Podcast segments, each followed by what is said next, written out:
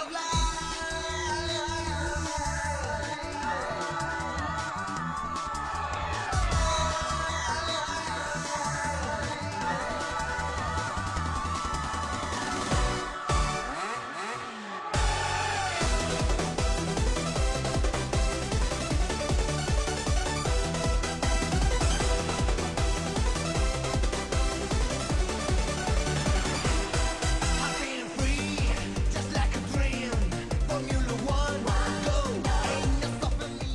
Hello，大家好，您现在收听的是老麦聊赛车。听我们第一期节目啊，大家都知道我们麦哥啊是这个塞纳的这个车迷。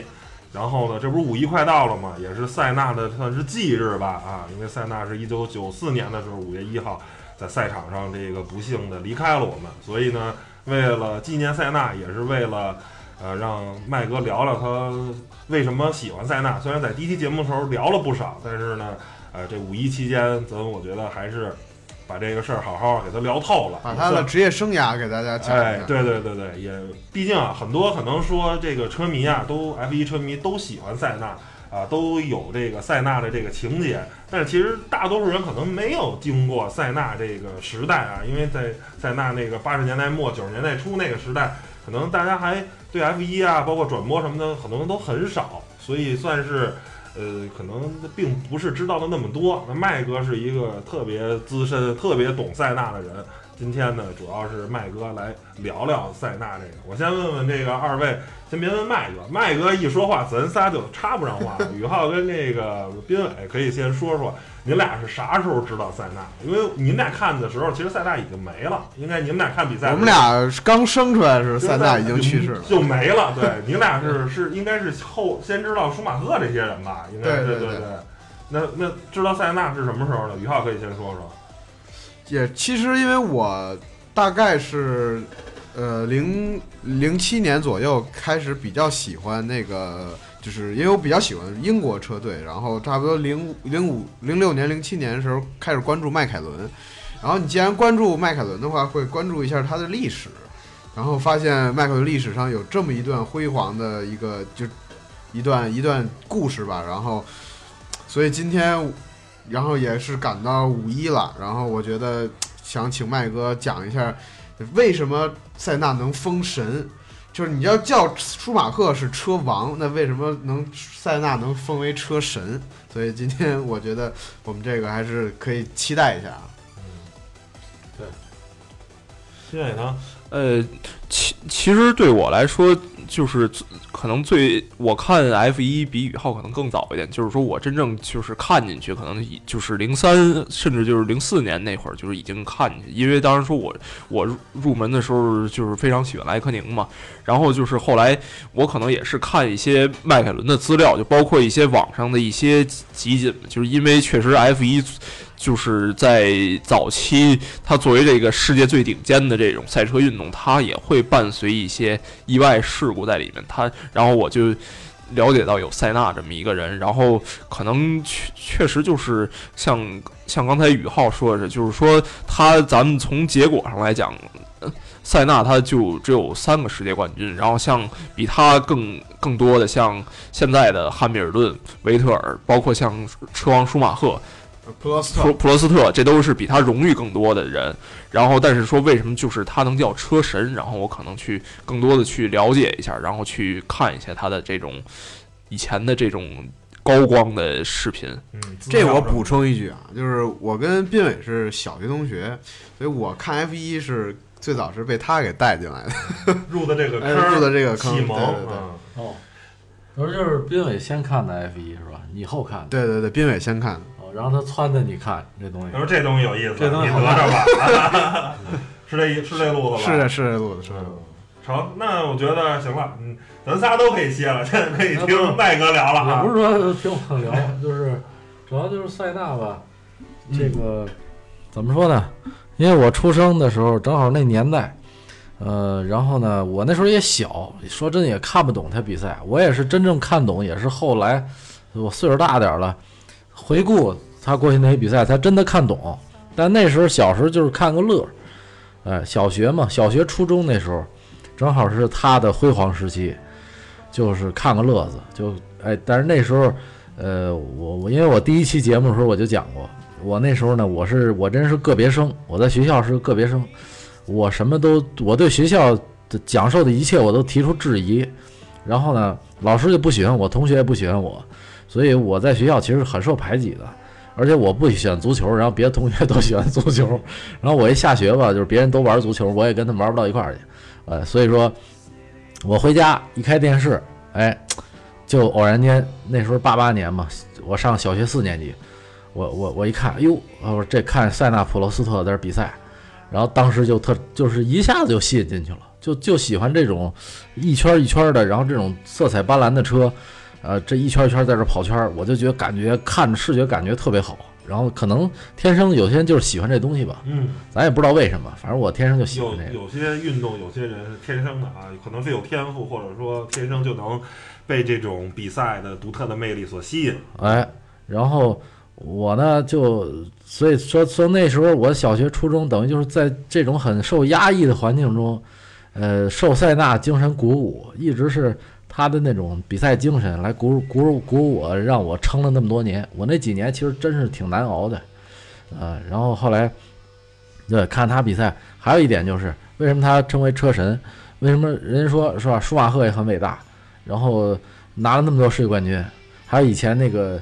呃那叫什么呀？就是方教范范教，教，方教拿了五届，也也为什么这些人都就就以绝对的荣誉数量来说，都比塞纳多。对嗯？那赛车运动它有个特性，就是说这里面运气也占很大，你得有好车，你还得有运气，你就是天时地利人和都得站你这边的时候，再加上你天赋，你才有可能拿的世界冠军多。呃，所以这个呢，塞纳可能他就命没有那些那么好，这里头他运气只能说普普通通吧。呃，所以说这个冠军数量并不能绝对的来评判一个车手的价值，这个有时候不是这么不能划等，不能绝对划等号的。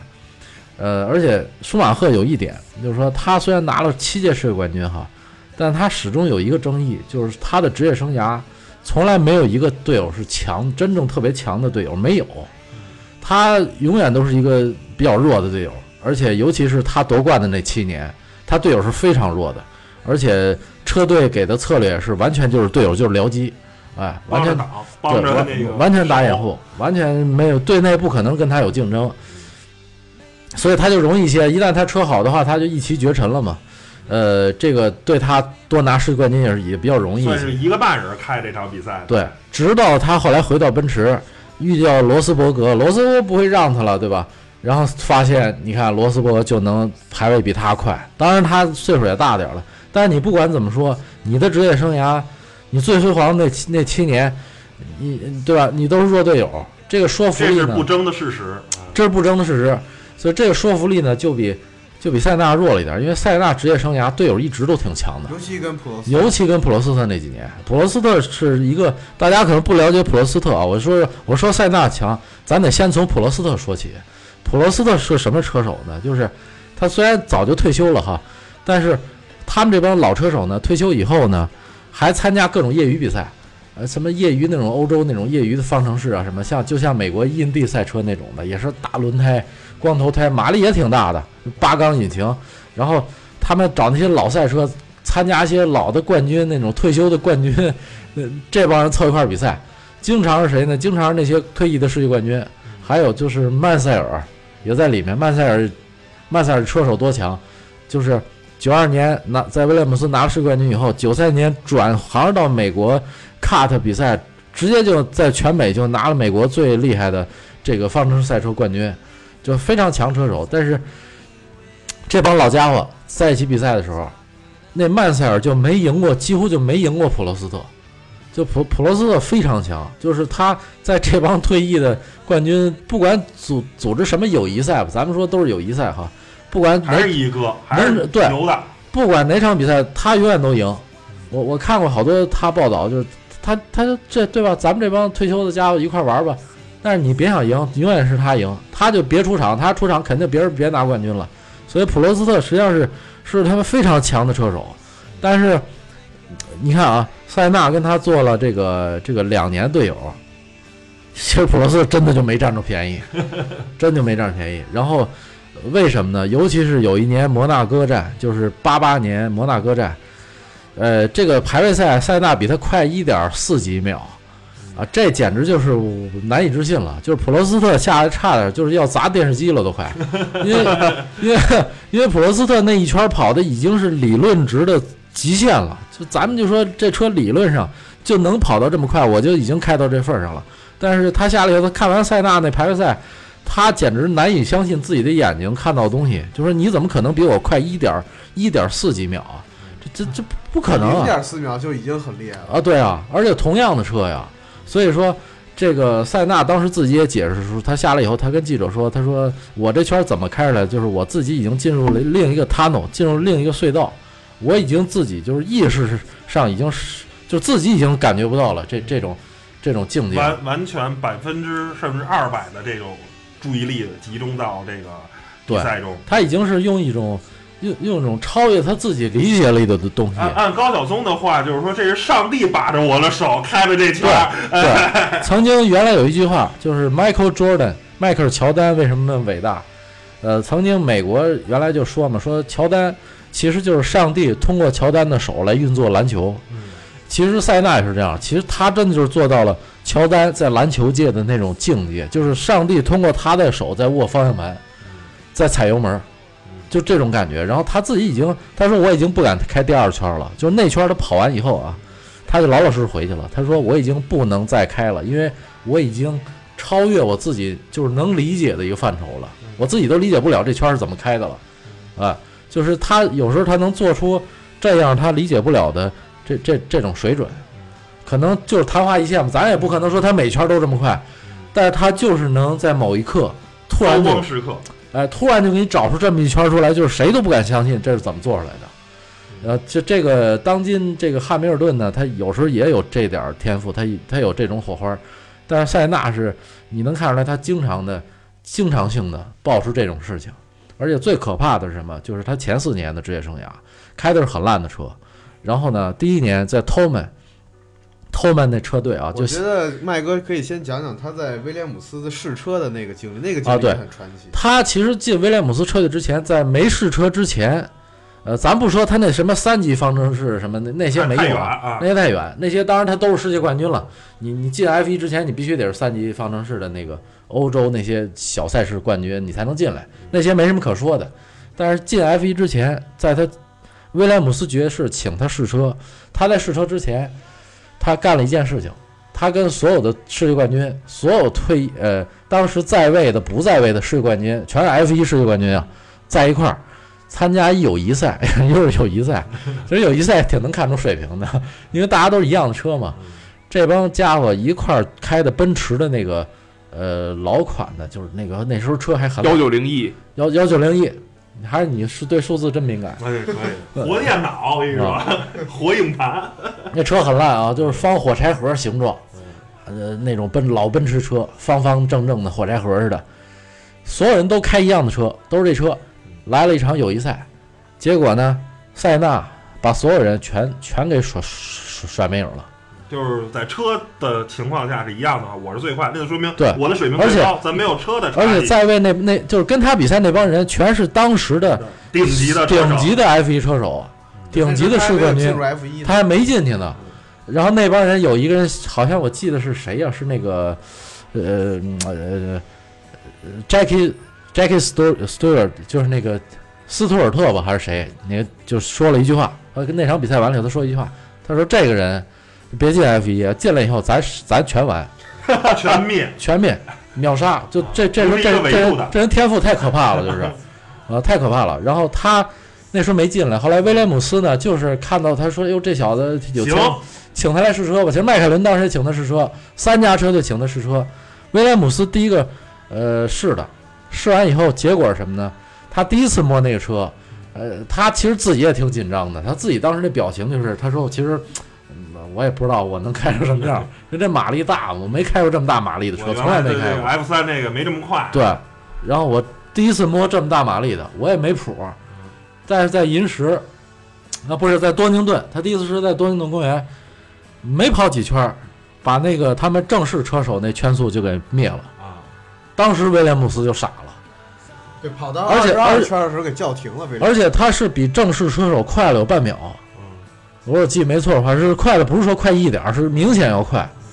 然后我记得当初好像还把那个呃罗斯伯格老罗斯伯格的圈速都超了，那可是一一九八二年的世界八二年世界冠军，而且当时是一九八四年，没差两年。对，所以他威廉姆斯说：“哎，还还为 enough，他说这足够了，我已经看够了，你不用再开了，你就叫停，叫停了。但是聊吧，聊合同的事儿吧，咱赶紧签合同吧。其实咱这么说，就是塞纳还是生不逢时。如果是现在这种开放的时代哈，车现在你看大车队都要年轻车手，对吧？越年轻越没经验都无所谓，只要你有天赋我就要你。但那时代不行，那时代所有车队都特保守，然后那就是一时代特点。那时候所有大车队都特保守。老威廉姆斯呢更保守了，他就说了一句，他说啊，他说虽然你很快，虽然你很有天赋，但是我们是名牌大车队，我们不是非一定要，就是我们真的不是能接受你这种呃，就是没有经验的菜鸟车手，菜鸟车手，毫无经验车手，我们不要。你先去别的车队试试。后来去迈凯伦试车，丹尼斯也是差不多这句话，意思就是说你速度我们能看出来，但是，呃，我们不要这没经验的。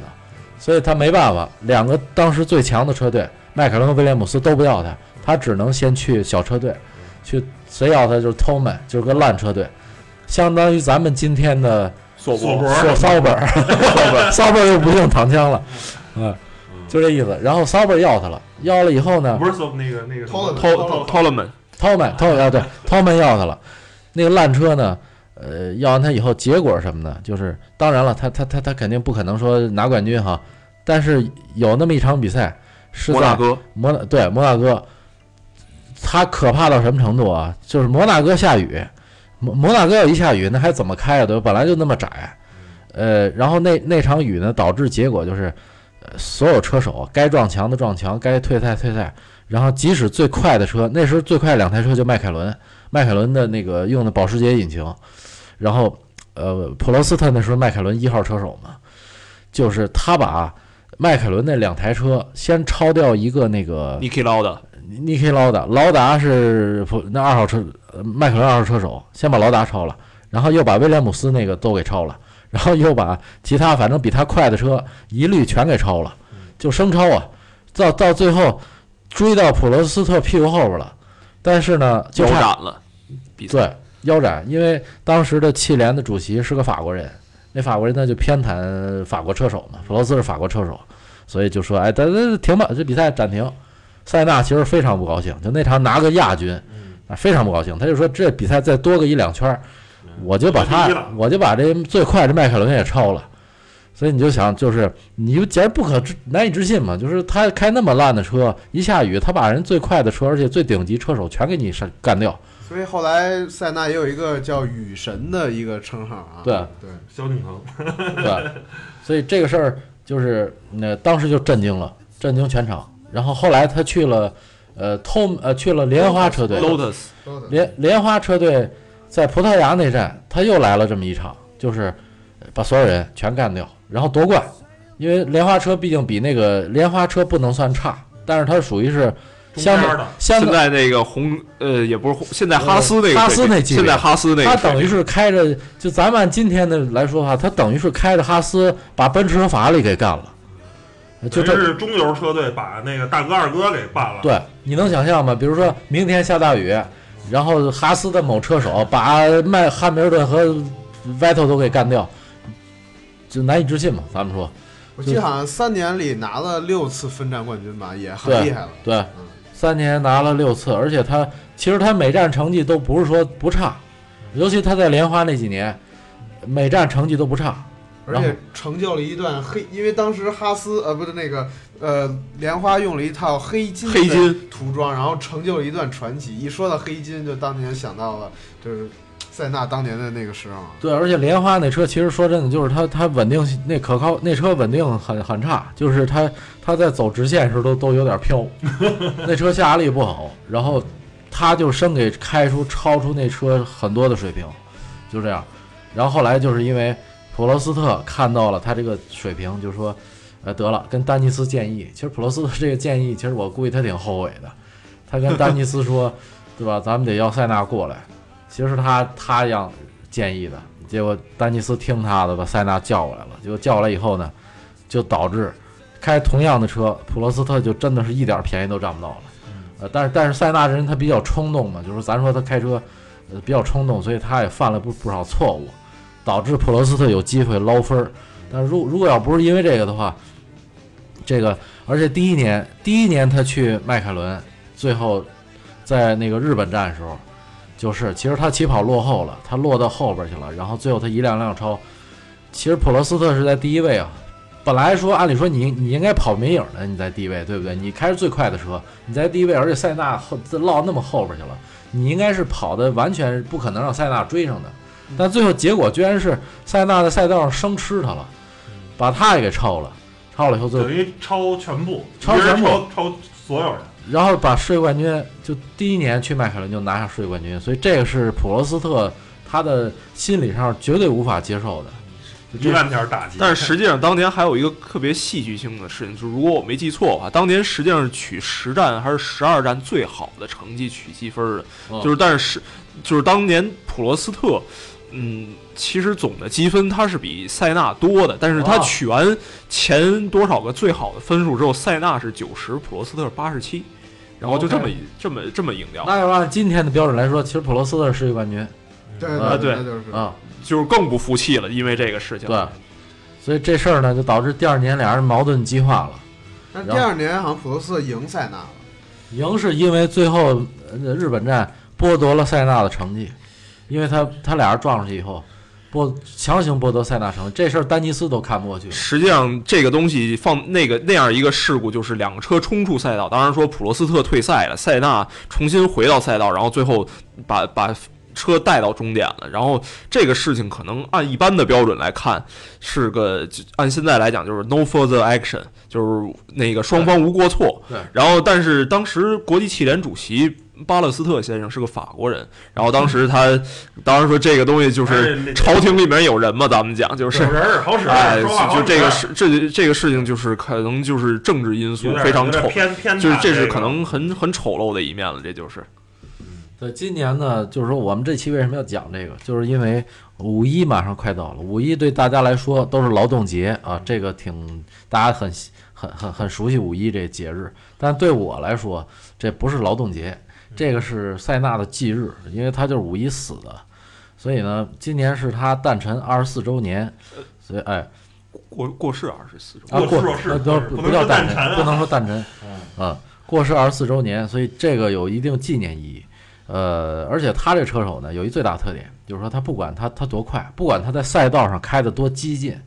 啊、但是他是很关心其他车手生命，其实他是很尊重生命的一个人。就是比赛归比赛，比赛我可以，我可以就是冒最大风险跟你拼杀在赛道上，因为我们是职业车手，我们必须要这么做，这是他的理念。但是，一旦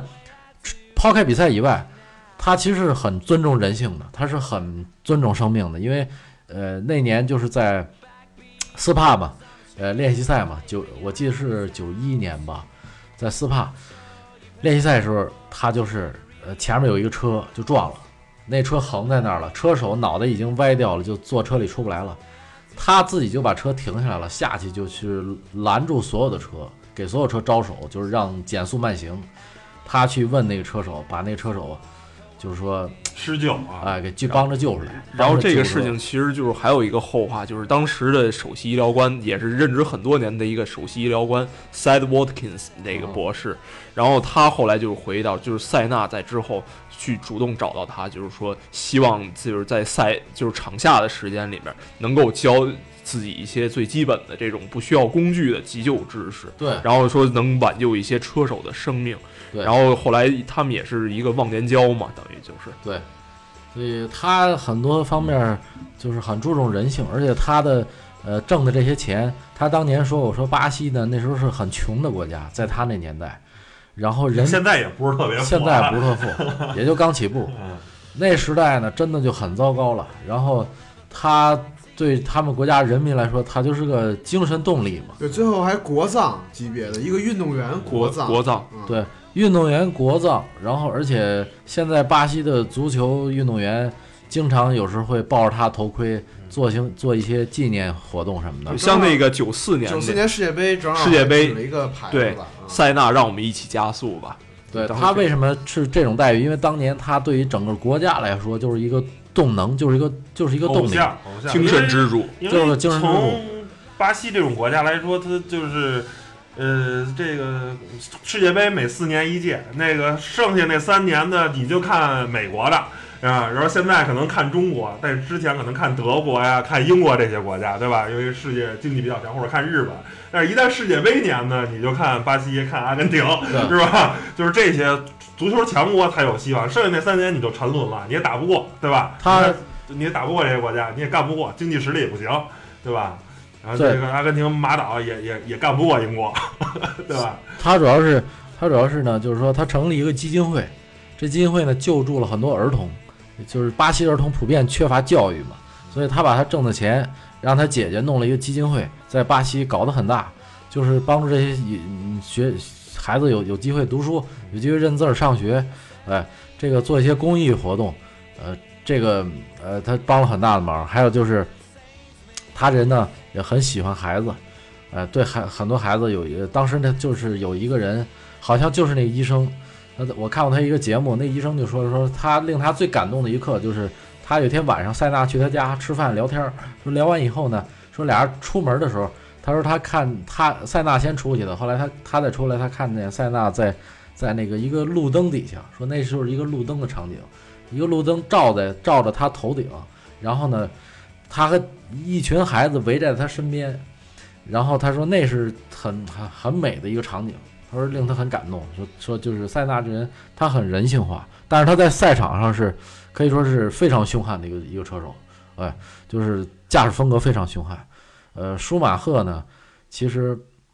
这么说吧，很多人喜欢拿舒马赫跟塞纳对比哈，咱们就说说这这俩这俩人的这个区别。首先我说了，这塞纳他对手呢，他的队友一直都很强，这个。前两年这个这个普罗斯特，这不用说了，非常厉害。后边他那几年就是那个伯格，啊，杰杰拉德伯格。其实伯格也不能说是弱车手，他只不过性格没有塞纳那么强势。但是其实伯格速度并不慢，啊，那时候奥地利车手，并速度并不慢。差不多现在也是里卡多那个水平。差不多现在也是能能能里卡多那那接近吧，咱不能说完全那是。靠近中等偏上，就是性格不是很争的那么一个人。对对，呃，所以呢，肯定比比舒马赫那几个队友强，比那巴里切罗什么，比那个 马萨啊，比马萨，比巴里切罗，比那谁，舒马赫之前在埃尔文，呃，埃尔文，还有他在贝纳通时候那个队友叫什么？呃，你看我还真想不起来。布伦戴尔，马丁布伦戴尔，啊、马丁布伦戴尔，那就更了更完了。所以这几个人哪个也没有。博格强，所以所以舒马是舒马赫呢，就是他主要是这个，咱说这他绝对是有天时地利人和，我都占着。对，因为你 F 一里头唯一能跟你最大敌人就是你队友，因为你队友跟你开的车是完全一样的，所以你你得先干掉队友，你才有说服力。而舒马赫，你你挑的全是这这种弱队、弱柿子捏是吧？然后那个塞纳他全是强队友，所以首先是这一点俩人有一有一点差距。还有一点呢，就是下雨，舒马赫也是下雨非常强。咱们这谁都知道，就是舒马赫赢哈基宁是怎么赢的，就是靠下雨啊。那几年最后哈基宁败北，两千年时候哈基宁怎么输的？就是两个因素，一个是那年奔驰引擎不稳定，车爆缸比比法拉利要多，然后呢，再一点关键一点，那年有至少有两至少有两场比赛，哈基宁不该输的，但全是因为下雨。舒马赫只要一下雨，好嘛，我就发了疯，撩撩撩起来啊！我速度一下就上来。舒马舒马赫最强的，就是他他这他这个车手，我先不说队不队友的哈，我就说他有一点能力，我是非常认可的，就是他下雨的能力。他在雨天的这个这个，你你别说 Vettel 哈，Vettel 他的下雨，他还真未必是舒马赫对手。舒马赫就一点，他绝对是比 Vettel 厉害，就是他的下雨。那个零零年还是零一年的美国站，印第安纳波利斯。对。对他好不止一场啊，他不止一场，他只要是一下雨，他包括那个零六年在中国站，阿隆索那个车轮胎稍微一不好，你看一下雨，他马上上来了，然后他真的很强在雨天，但是即使这样，他跟舒马赫啊，他跟塞纳，就是舒马赫跟塞纳有这么呃，至少是两场比赛吧。咱们说最经典的就是多宁顿公园，九三年这个啊，多宁顿公园，然后嗯那么大的雨，其实贝纳通那年的车呢，绝对不比迈凯伦、福特要烂，绝对是比迈凯伦、福特甚至还要好的，在某些方面。贝贝纳通、福特那个车，舒马赫当时驾驶那种车，一样是控制不住车了，那麦哥，你觉得是不是那时候一样是冲出赛道了。相对年纪比较年轻一点，不如塞纳的经验丰富。但你不能这么说，因为什么呢？一个好的车手，你从真正特别天赋特别超人的车手，你是从前两年你就能看出来对下雨的能力。我说塞纳，他从第一年他就已经展现出这种开烂车，在雨天能把人好车全干掉的这种能力。而且这个，咱就说今天我为什么说我个人欣赏维斯塔潘啊？咱不说他流氓不流氓，不不说他是不是太霸道，但是至少你看他他他第二年，对吧？他这个开着红牛车，一六年时候在巴西站，你看他把所有人全都干掉，这气势就是他在雨天的这种能力，能就能看出一个车手的真正的天赋有多深。然后呢，我这么多年我看比赛，我没看过一个车手有这种天赋，但是汉密尔顿那场比赛。到第二年一七年，呃，中国站了那场比赛也是下雨嘛。后来那个谁，维斯塔潘上第三。赛后以后，汉密尔顿说了一句话：汉密尔顿那么强的雨天车手，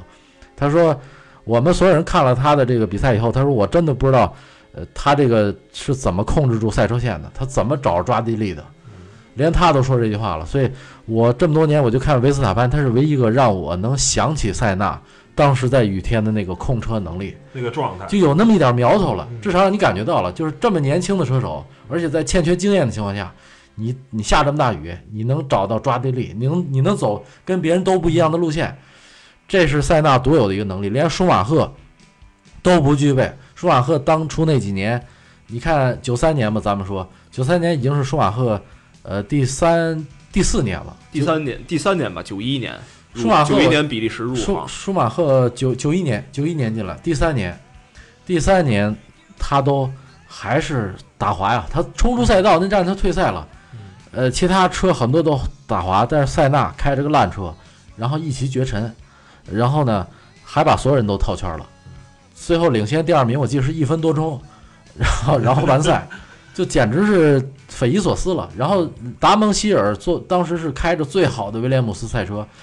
现在回忆起那场比赛的时候，达蒙希尔想起来就肝儿颤。他说什么呢？他说我们所有人当时开着，包括舒马赫，包括所有的优秀车手，我们开着好车哈，我们就就在这种赛道情况下，我们就觉得这赛车已经难以控制了，失控了，没法控制了。他说，但是当我们在挣扎于赛车的时候，他说你就看见突然间，说塞纳一个黄色头盔从你旁边 嗖就过去了。他说这就是这，他说 just brilliant。他说简直是 太太太太邪门了啊！就从你感觉他就就从你旁边轻轻松松，就感觉他好像那个胎就是跟跟我们不一样，好像跟我们轮胎不一样，不不受这雨天影响是吧？该怎么开？拿过干胎，就是光头胎，就是干地的胎，然后跑雨地，然后甚至也能找到独特的这个抓地力，然后跟其他人这个太能力太自带光环。对，而且舒马赫，咱们说他状态真的，九四年舒马赫是第一个世界冠军嘛？那年是他状态非常好的时候，那年的贝纳通赛车也是非常好的，一点不输威廉姆斯。然后呢，威廉姆斯那车呢，就是呃拆掉那主动悬挂以后，就变得有点有点不稳，呃，在高速弯里有点不稳，有点难控制。就即使那样，你看塞纳死之前，他在威廉姆斯他开了三场比赛，三场比赛站站的杆位，三站杆位啊。然后舒马赫三站呃就是呃就是没拿到杆位，而且那个。差异都挺大的，我记得都是在零点三到零点四秒，然后你也不知道他怎么拿的杆位，他就是上来以后他就觉得说这车再难控制，我就是能给你开出超出他水平，这个就很让人难以置信。而且，呃，还有一场就是哪哪哪场必须要说的，就是九一年，九一年巴西站，呃，那回到自己的祖国，那站是车卡在六档了，最后六档以下都没档位了。呃，最后还剩那么几圈，就看曼塞尔开着那个比他更快的那个威廉姆斯雷诺赛车，那是纽维设计的，纽维第一部名作那是。然后呢，曼塞尔开着那车就眼看着就就越追越近，就是他俩本来差距很大的，后来就眼看着曼塞尔就追上来了。后来塞纳居然开着个六档的车，就那么坚持着跑完跑完比赛最后那几圈儿，然后曼塞尔就在他后边儿已经能看见影子了，就就就没过来。嗯，然后就就完赛了。完赛以后，整个他两只两只胳膊已经都快脱臼了，因为你想卡在六档的时候，那个过低速弯那是非常重的呀，那车，他就是很吃力的，呃，把这车开完，最后两只肩膀就整个两只胳膊全都麻木了，然后艰难的从从车里出来，恨不得给抬出来了，最最后那个丹尼斯都快哭了，就就觉得说这个简直太了不起了啊，这就是这样都能赢比赛一。般车手很多都退赛了。对，当今这么多车手里头，可能咱就说论这种精神啊，这种持久力，可能也就阿隆佐能拼一拼。呃，那个其实这个我想到一个事情，就是九七年嗯匈九七年还是九八年匈牙利站，就是达蒙希尔当时在飞剑车队也是卡档，然后最后被被维伦纽夫超掉嘛，最后对，舒舒马赫也卡过一次，哦，但是舒马赫没没有那么卡那么惨，没说直接卡六档下不来，这个 这有点太狠了。所以所以说，呃，就是那一场比赛，就是看出他他成色了。因为那一年下来哈，就是九一年哈，整个威廉姆斯车快，但是威廉姆斯车稳定性差点儿。然后这个这个塞纳呢，就是那年开着一个呃速度慢一点的车，但是稳定性更好一点的车，赢了那个曼塞尔。那年夺冠，而且他最经典的一场是什么呢？就是最后日本站他夺冠的时候，他主动收油了，车队没给他下指令，主动收油让博格让他队友博格冲线，为什么呢？因为那场比赛实际上是博格比他快，博格拿的拿拿的杆位，然后博格在正赛中一直都比他快，但为什么后来他跑博格前面去了？是因为呃，如果我没记错是是车队策略出点问题。但是塞纳就觉得说他想还他这人情，为什么呢？因为那一年博格其实主动的在某些比赛里也帮了帮他忙，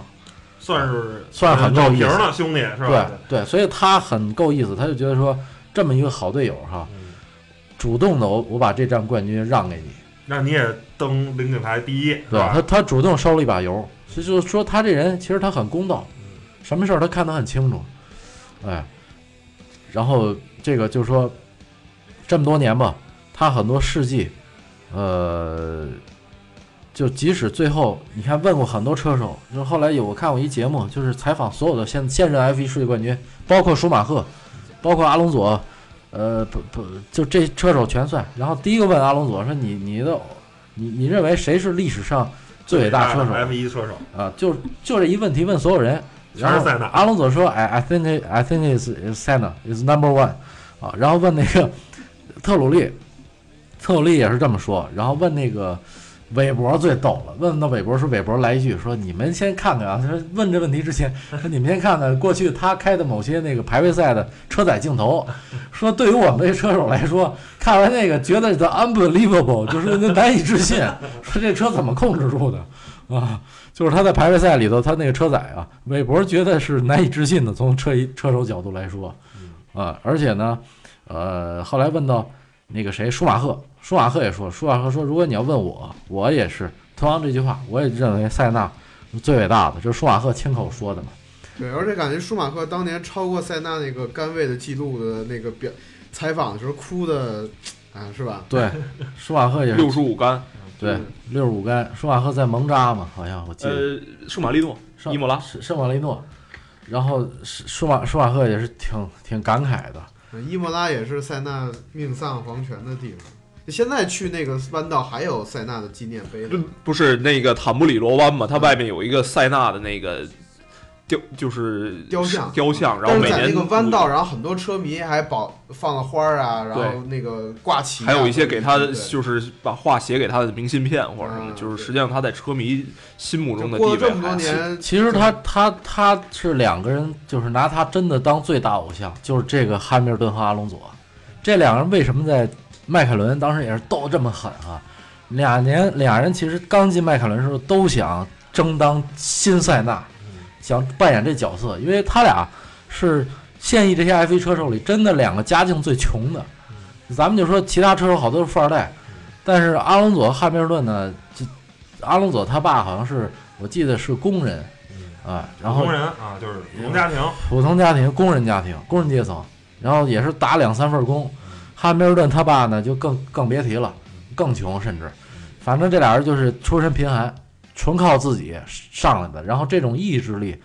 就是小时候他们俩小时候就是都是家里墙上贴满了塞纳照片所以说这偶像，然后这个努力的对象，我对早日成为像塞纳一样的车手。对不过塞纳家庭可不不穷啊，塞纳可是 算是中中产了。嗯中产，对，所以塞纳呢，他也是呃鼓舞了他精神鼓舞了很多车手吧，再加上他自己的能力，加上他雨天的表现，以及他的那些神奇的超车，奠定了他的这个位置。但是我觉得最主要一点就是什么呀？就是他这个死，他这个死呢，对 F 1的意义是极其重大的，因为 F 1历史上在他死之前，可以说这运动不这么安全啊，死了很多车手。汽联也一直没重视说我们应该提高安全性，没有重视这事儿。但是真的就是在塞纳死了以后，这个汽联真的开始重视了，就说啊，这不能再再这么死了哈，咱最伟大的车手都死了，所以有点过分了。对有点过了，所以 所以说实际上就是就是给了他一个，就是让国际汽联最后被迫就是整个马后炮嘛，就是对而且他是当初是被那个悬挂的那个支杆杵进头盔，然后杵杵进头盔到脑子里了。塞纳在死之前，他上车之前，你看那镜头，他表情哈，其实是很纠结的。他好像在想一些东西，好像冥冥之中他已经意料到一些事情可能不好的这这场比赛会有一些不好的事情发生。能会有不好事情会发生。他自己那个表情已经不妙了，但是他依然坚持比赛，他依然在思索很多东西。就很多人发现他最后那场比赛上市之前，他一直在思思索。然后那场比赛的就奠定什么意义呢？就是那场完了以后，真的就这么多年了，你看没有说车手因为自己的问题再死过，除了那个比安奇，比安奇那个另说，那是撞的吊车底下去了。我一直说吊车不应该进赛车场，你进来以后吊车你底盘那么高，他脑袋拍在吊车上，那那换谁都得死，对吧？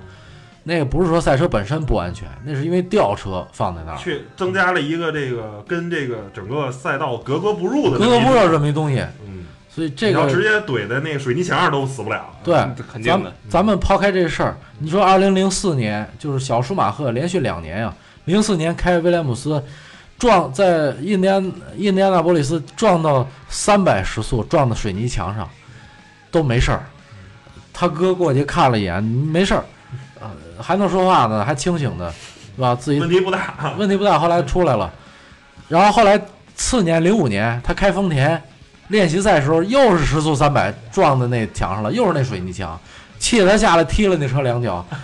但是还是没事儿，没出事儿嘛。就说 F 一的安安全全性，非常非常。自从塞纳死后，就安全性已经到达的一个非常可怕的程度。实际上就是他也他不仅是当时嘛，他也是就是让让人去去在平时也是更多的去思考这个思考，而且推动了这个头盔的安全性，这个推动了整个运动的安全性的大幅度提升。他他的死其实从侧面上拯救了无数后来有可能死的车手的生命。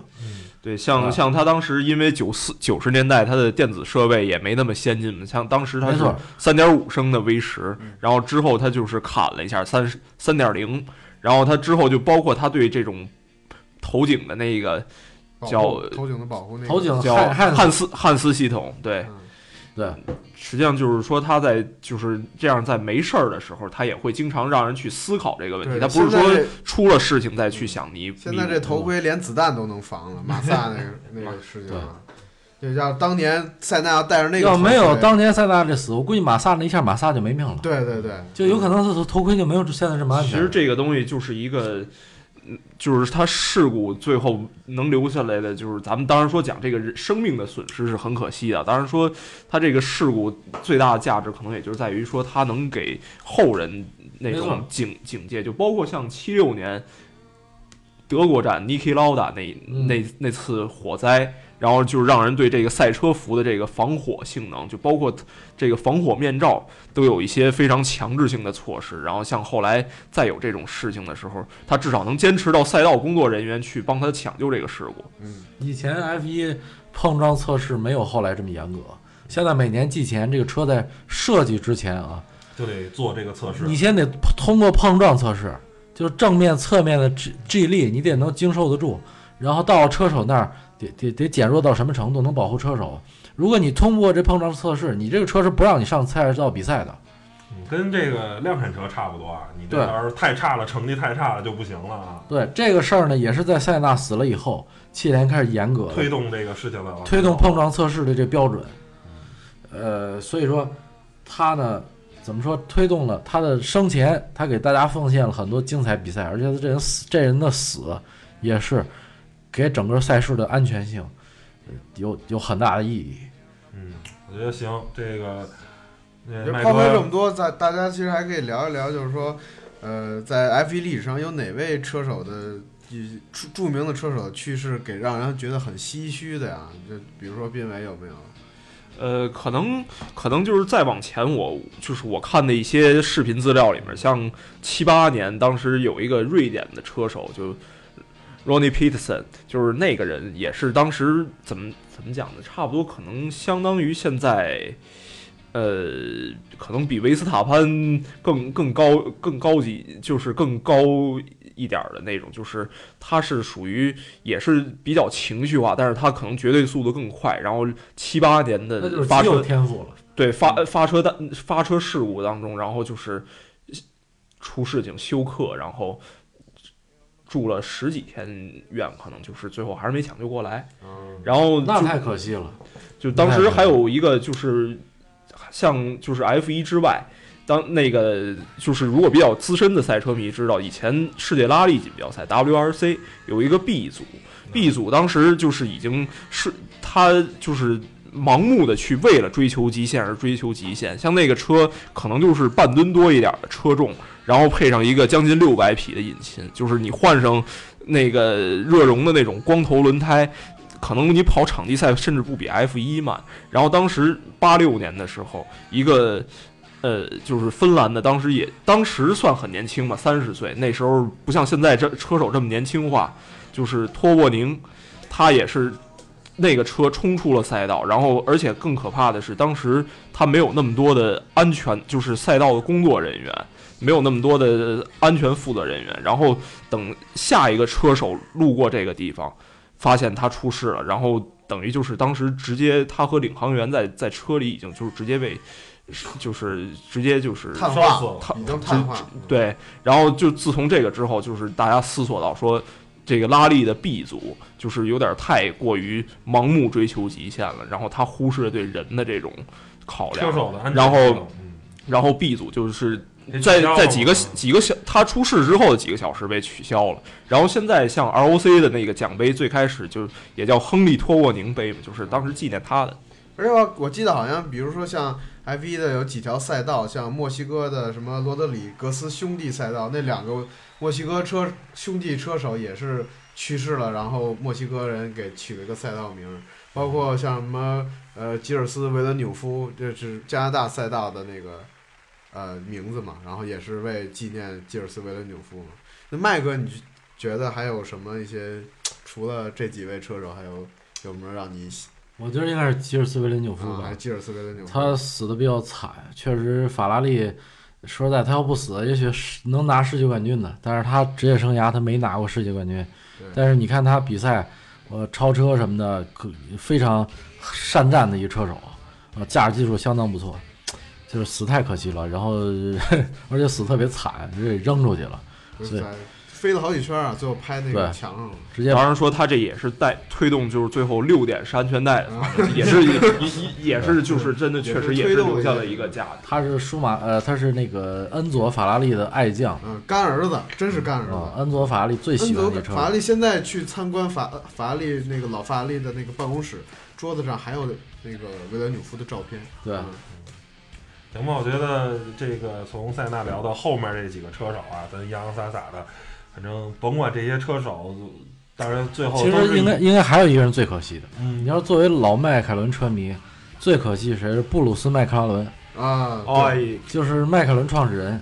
啊，其实迈凯伦翻译过来，咱们说就是麦克拉伦了啊。这个布鲁斯麦克拉伦，他是他当年真的很强，他是历史上人类历史上唯一一个，就是自己是车队经理，自己又是设计师，赛车自己设计的，然后自己又是车手，亲自参赛这，叫什么？自己全包圆了，自己全包，这简直难以置信，就全上啊，全踩。然后这家伙呢，当年那个 Can-Am 赛事，就是美国加拿大的一个赛事，是那种是那种就是，嗯，就是马力很大的那种，又又又像有有点像勒芒那个 LMP One，但是呢，它是开它是敞篷的那种车，然后呢，呃，Can-Am 那赛事，他那个迈凯伦当时那车队统治整个北美啊，北美连续是我记得是五年还是六年，整个就被他给垄断了，就别人根本没人赢不了。嗯，他用的那福特的引擎，呃，M M 八从那个 M 六，呃，M 七 M 八那几款车完全就是统治赛场，橘黄色的，橘黄色就是现在迈凯伦的涂装。现在迈凯伦叫木瓜城，木瓜城，为什么现在迈凯伦是木瓜城结合蓝色？是因为当年最辉煌那 Can-Am 赛事的那个赛车，就是这个涂装，就是黄色为主，蓝蓝色为辅。啊，就是这这涂装，哎，然后呢，这个很经典。当时在北美的话，你看为什么迈凯伦在嗯在这车队在美国人人气特别高，有一定知名度，是因为呃他最早的那个 Can-Am 赛事，在老的美国车迷心中留下不可磨灭的印象，因为太强了。然后印第五百加上当时也是那也是那颜色的，一九七几年，然后那时候就是布鲁斯麦克拉伦，他驾驶那赛车去参赛，然后他赢比赛，他队友他最早那个队友叫丹尼霍姆，呃，跟他一起在那世界冠军嘛，新西兰的世界冠军。新西兰世界冠军，然后他俩呢最早是给那个 Cooper 当车手，后来后来那个呃 Cooper 不就是他们就是想自迈凯伦想自己弄车队了，所以他就把那个退出 Cooper 了。后来是试车的时候去世了。对，嗯。后来其实他那时候对手就是那个杰克布拉汉姆，嗯。布拉汉姆是那个那个那老板，呃，当时也是也是他们竞争对手之一，呃，反正那车队也挺强的，后来后来也就没了，呃，然后那个那个布鲁斯麦克拉伦就是太可惜在哪儿，就是他太年轻了，呃，长得还挺帅那哥们儿，跟他长得跟那谁跟那吉尔斯维伦纽夫差不多，都是那脸盘儿，长得都挺帅，然后那个有天赋，而且他他是一条腿长一条腿短，布鲁斯麦克拉伦是天生的，有点儿有点儿长短脚，长短脚，嗯。天生的，所以他小时候走路还一拐一拐的。然后他他他创立这车队，然后早早的，你看六六年他创立这车队，然后到了七，我记得他七零年吧，在那个北美试车那个 Can-Am 赛车的时候，不幸撞墙上了，结果就一命呜呼死了。实际上当时他还有同同年代还有一个人，就是想过就是吉姆克拉克，啊，对，呃，那个人好像也是死了吧，对，而且好像也是三三届还是两届冠军。三届世界冠军。对，就是当时其实可能跟塞纳就是经历上很相同，就是他巅峰期太短了，对就是就是他的存在巅峰期太短了。没错，嗯，行吧。然后我觉得洋洋洒洒也说了五十多分钟了啊，这个我一直想这个说个结语，几位都没给我机会。然后，然后从塞纳，然后聊到后面这些都那个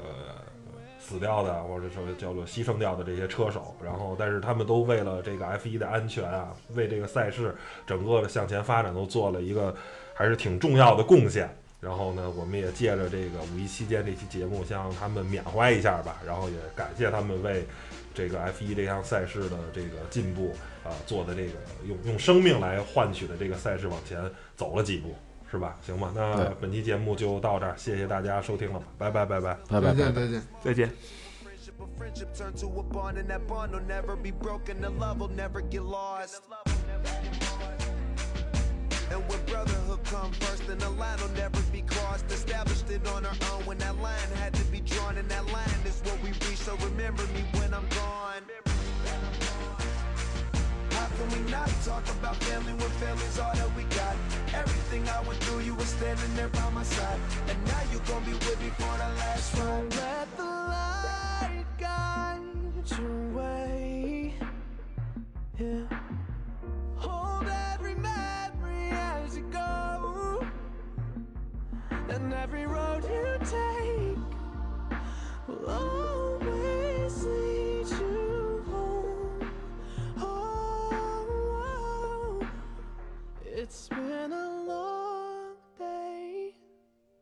without you, my friend.